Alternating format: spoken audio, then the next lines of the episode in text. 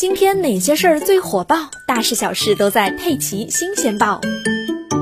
昨天，长沙女检察官自曝经商存款数百万的话题登上了热搜，引发热议。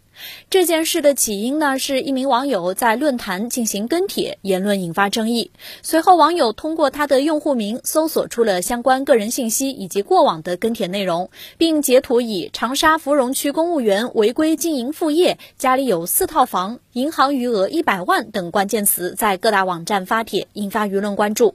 今天，长沙通报核查结果。第一，关于女检察官的真实身份，这名网友是2018年由长沙市芙蓉区检察院转隶至区纪委监委的一名女性普通干部朱某。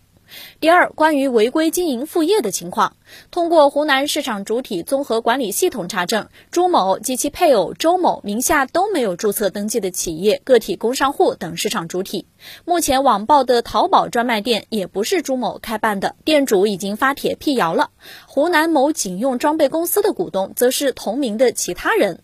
第三，关于家里有四套房产的情况。朱某及其配偶周某名下共有两套商品房，一套是与父母共有的，建筑面积九十点零一平方米，由他们的父母出资；一套是由夫妻共有的，建筑面积二百二十七点零四平方米，是自筹和贷款购买的。王铁所指的另外两套房产，分别是夫妻双方父母所有的，一套为朱某父母所有的八十六点六四平方米的商品房，一套是周某父母所有的远郊农村宅基地自建房。